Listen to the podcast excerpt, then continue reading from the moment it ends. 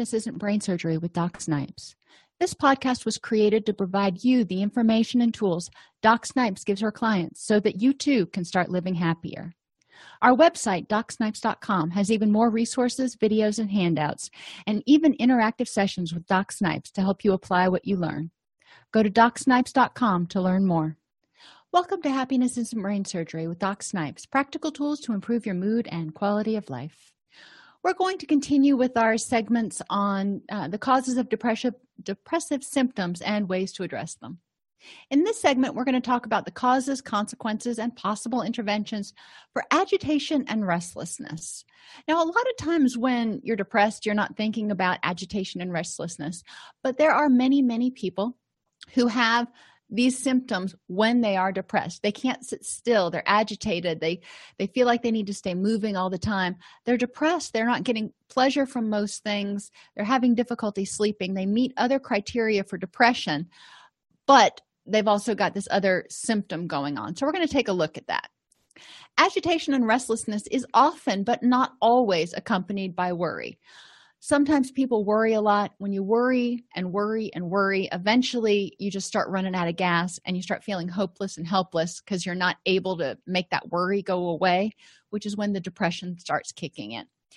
But there's also people who are depressed or even when they're depressed that have agitation and restlessness and it's not even associated with worry really. They just can't sit still and they don't they're trying to find something to do that's going to make them happy and nothing seems to work. Norepinephrine is your get up and go neurotransmitter. Too much of it or too little serotonin can cause feelings of agitation. So you know whether you don't have enough serotonin or you've got too much norepinephrine you need to look at what's going on. Either way you're going to feel agitated. When your body perceives stress for too long it'll determine it may be unwinnable and may reduce norepinephrine and dopamine, turning down that threat response system that we've talked about, leading to fatigue and apathy. At a certain point, your brain just goes, you know what? There's nothing we can do about this. I surrender. I give up. I'm going to save energy for when it's really important, for when I really need to fight or flee. Unfortunately, when your body tries to save energy and it reduces, you know, its response, you don't feel pleasure either. You need norepinephrine to feel pleasure in addition to feel stress. It's your get up and go whether it's get up and go and woohoo or get up and go and fight or flee. So agitation busters is what we're going to call them in this segment. Exercise. Exercise helps release serotonin they've done many many studies. They've found that exercise can help with uh, depressive symptoms. That's great. It doesn't mean you've got to get into the gym and get into target heart rate range and all this kind of other stuff especially if you haven't been exercising or if you don't even like exercising. Exercise means get your body moving. Get up off the couch and move. Um, ideally walking around the walking around the neighborhood playing with your dog doing something a little bit active but anything is better than nothing. You don't necessarily have to get what we typically think of as exercise. Put on your headphones and dance around your house like a maniac maybe even while cleaning. Um, it'll help release serotonin. It also uses if you want to use that term excess nervous energy. I find when i'm really stressed out and i'm agitated especially if it's maybe i've got a job interview coming up or some sort of other thing coming up that i'm a little nervous about i'm not you know persistently worried but i'm a little stressed I may have more nervous energy. And if I get up and I put that energy to use for something, um, then I'm not dwelling on whatever it is that I'm kind of worried about. And I'm also getting the benefit of getting something positive done. Cut down, if not out, stimulants. Remember, if you've been using caffeine for a long time and you just cut it out cold turkey, you're going to likely get headaches and stuff. You know anytime you switch anything in your diet start an exercise program talk to your doctor. Um, but be aware that switching to decaf can help. Or hey even water. Water is even better. But uh, i'm being realistic here. Some things to be careful of um, and i've noticed even more since i've quit using caffeine after like 10 30 11 o'clock in the morning is that a lot of fast food restaurants that you go to don't have an option for anything caffeine free that is also sugar free so since i don't drink sugar either uh, i usually end up with water. Water's great for you don't get me wrong that's wonderful. But do be aware that it's not just um, coffee that has caffeine. Caffeine is found in root beer sprite ginger um, i'm sorry. Ca- caffeine is found in coke pepsi dr pepper mountain dew and other drinks like tea. Root beer sprite ginger ale 7 up decaf sodas and powerade type drinks generally don't have caffeine in them. Um, i put the links down here for actually i didn't for caffeine. You can google what has caffeine in it. Just google things like soft drinks and caffeine amounts and there are lots of different websites that have charts that will show you how much caffeine is in various different things. The other stimulant that a lot of people use is nicotine. Again in an ideal world we would cut it out.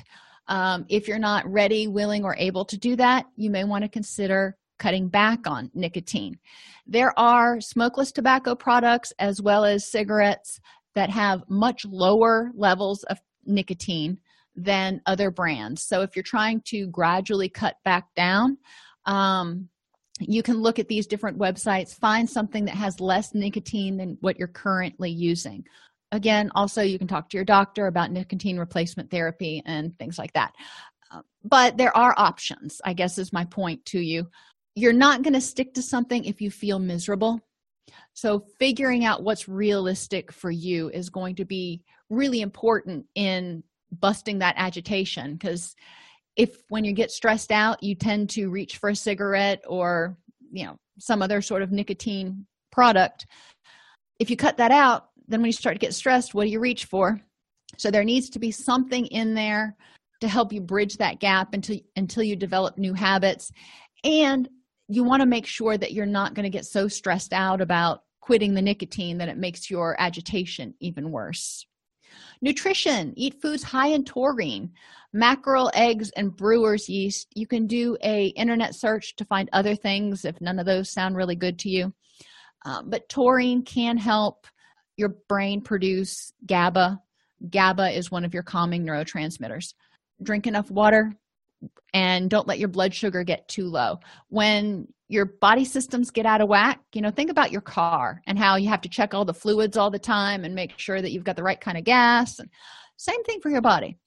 And most of us, and I'm not saying everybody, but most of us, when our blood sugar gets too low, we get hangry, which is a cross between hungry and angry uh, we want food and we want it now some people also get shaky which adds to their agitation and irritability get focused. Too many irons in the fire can keep you on edge. If you've got 14 different projects going and you feel like you're being pulled in 14 different directions yeah you're probably going to be agitated and stressed because you're trying to juggle too many balls. So see how many you can pare it down to and do it in a um, succession. So maybe get three goals accomplished and then add three more and then work on it like that instead of trying to do 15 at once. Make sure when you're getting focused and you're prioritizing those goals, you're focusing on those goals that are going to help you move toward those people, things, and goals that are most important to you. Because that'll increase your motivation and reduce your agitation because you're going to feel good about what you're doing. Stay busy. If your agitation is just you know i'm trying to do something to feel better there's sitting still i don't feel good moving i don't feel good sometimes it's helpful just to stay busy pick up a hobby like crocheting or reading or doing crossword puzzles. Uh, you can go down the pinterest rabbit hole. I know my daughter does that on a regular basis. Uh, we'll be sitting there in the evening and all of a sudden i won't hear anything from her for like an hour and she's just down that pinterest rabbit hole. But it has occupied her for that hour. You can clean. If worse comes to worse clean. That's when i was in college that used to be my go-to. People could always tell when i was a little bit stressed or agitated because i would be cleaning the baseboards. That was my thing. I've always been a freak about floors and baseboards. Mindfulness. Identify your vulnerabilities. And i have other presentations other podcasts that i've already done on understanding vulnerabilities. Being mindful of what you need in order to be less vulnerable to getting upset. So think about it if you wake up and you're feeling rested you're well nourished you're hydrated it's a sunny day outside you know you've got good friends you feel loved you know you are really buffered against stress as opposed to the days that you wake up and you're not feeling well you're running late for work um, you didn't get enough sleep yada yada yada and you kind of wake up and you're in a bad state those days you probably react more strongly to anything negative that comes your way than the days you get up and you know you've got that good buffer going. So identify your vulnerabilities and work with them. You know I, ideally you want to prevent as many as possible and try to work on making sure that you're taking care of yourself. But sometimes like last night um, we had thunderstorms all night long and y'all know i let my dogs sleep in the bedroom and one of my dogs is terrified of thunder so every couple of hours when a thunderstorm would come through he would get up jump off the bed and start pacing around like an expectant little father just waiting for the thunderstorm to go away. So i didn't sleep well last night. Knowing that coming into work today i knew i was going to be less productive and i just accepted that. I accepted the fact that i'm going to be not on my a game. Instead of beating myself up and trying to do everything that i had anticipated getting done so identify your vulnerabilities prevent as many as possible but when there are some you know you wake up and you're sick or something give yourself some compassion and go you know what I just got to kind of roll with the hand that I got dealt this morning. Identify your strengths, figure out what you're good at. That'll help, you know, delay some agitation because you've got good qualities, you've got something to bring to every situation. And identify thoughts you're having which are triggering your agitation. If you're having some distress intolerant thoughts like, I can't stand this, or I have to get this, why do you have to get it? Is the world going to end? you want to look for cognitive distortions and unhelpful thoughts that are triggering anxiety and triggering your inability to feel grounded and content meditation or yoga can help you focus on your breath and if you're focusing on your breath you're not focusing on everything out here. You're really focusing on paying attention to inhale and exhale maybe listening to your heartbeat whatever it is that you do in your practice. Um, get a physical. If your hormones your thyroid hormones your sex hormones are out of whack you may feel more agitated or on the other side you may feel lack of motivation and apathetic. Um, so it's important to rule out rule out any of the easy things. As we age all of that stuff gets a little bit wonky. So it's important to work with your doctor and it may not be taking pharmaceuticals. It may be a matter of getting more exercise or taking additional vitamin supplements to help you maintain the energy levels and stuff that you had when you were 20 oxytocin is a great agitation buster. That is our bonding chemical we find that a hug that lasts about 20 seconds or more can help release oxytocin and help people feel calmer and less agitated. Now we can't necessarily when we're at work walk up to somebody and go i need a hug. Um, and you may not have an animal at your office place either. If you can't get a hug petting an animal has also been shown to do similar things. So if you can get an animal that is conducive to that my uh, my cat mojo love the little guy but he is the greatest therapy cat. And i know you think cats aren't therapy animals but he is. He can tell when i'm stressed and he whenever i am he gets on my stomach and will pad on my chest for a little while and then he'll just lay down and get all comfy and he knows that i'm not going to move as long as he's comfortable. So we both end up kind of calming down or he calms me down whatever you want to say. But when i'm not stressed he would rather not be in my lap so it's definitely a direct um, correlation between my agitation levels and you know he helps me feel calmer and more grounded. So animals are great. Examine your environment. If you are an extrovert and you're not getting enough stimulation you could be getting restless which could cause agitation. You're pacing around kind of like a caged animal going i got to talk to somebody. I got to be around somebody because i feel like i'm just rattling around in this in between these walls. Knowing that you can take steps um, find meetups online. Sometimes online chat rooms are helpful but for a lot of extroverts you really actually need the human face-to-face interaction.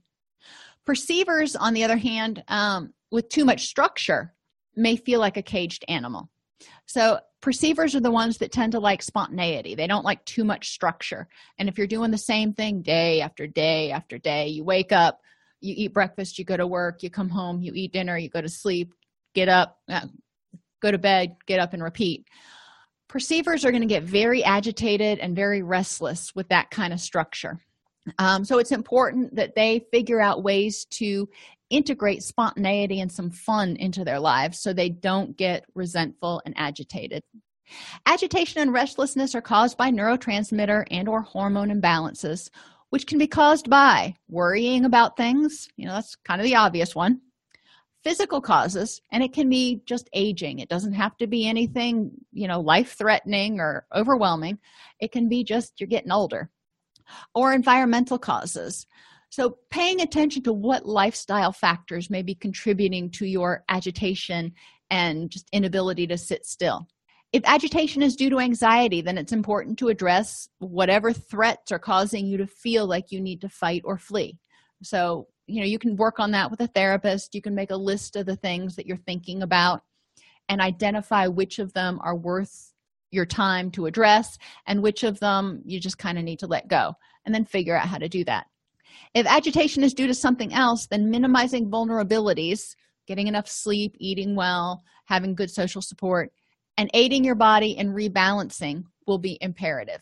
So sometimes agitation is caused by like i said aging.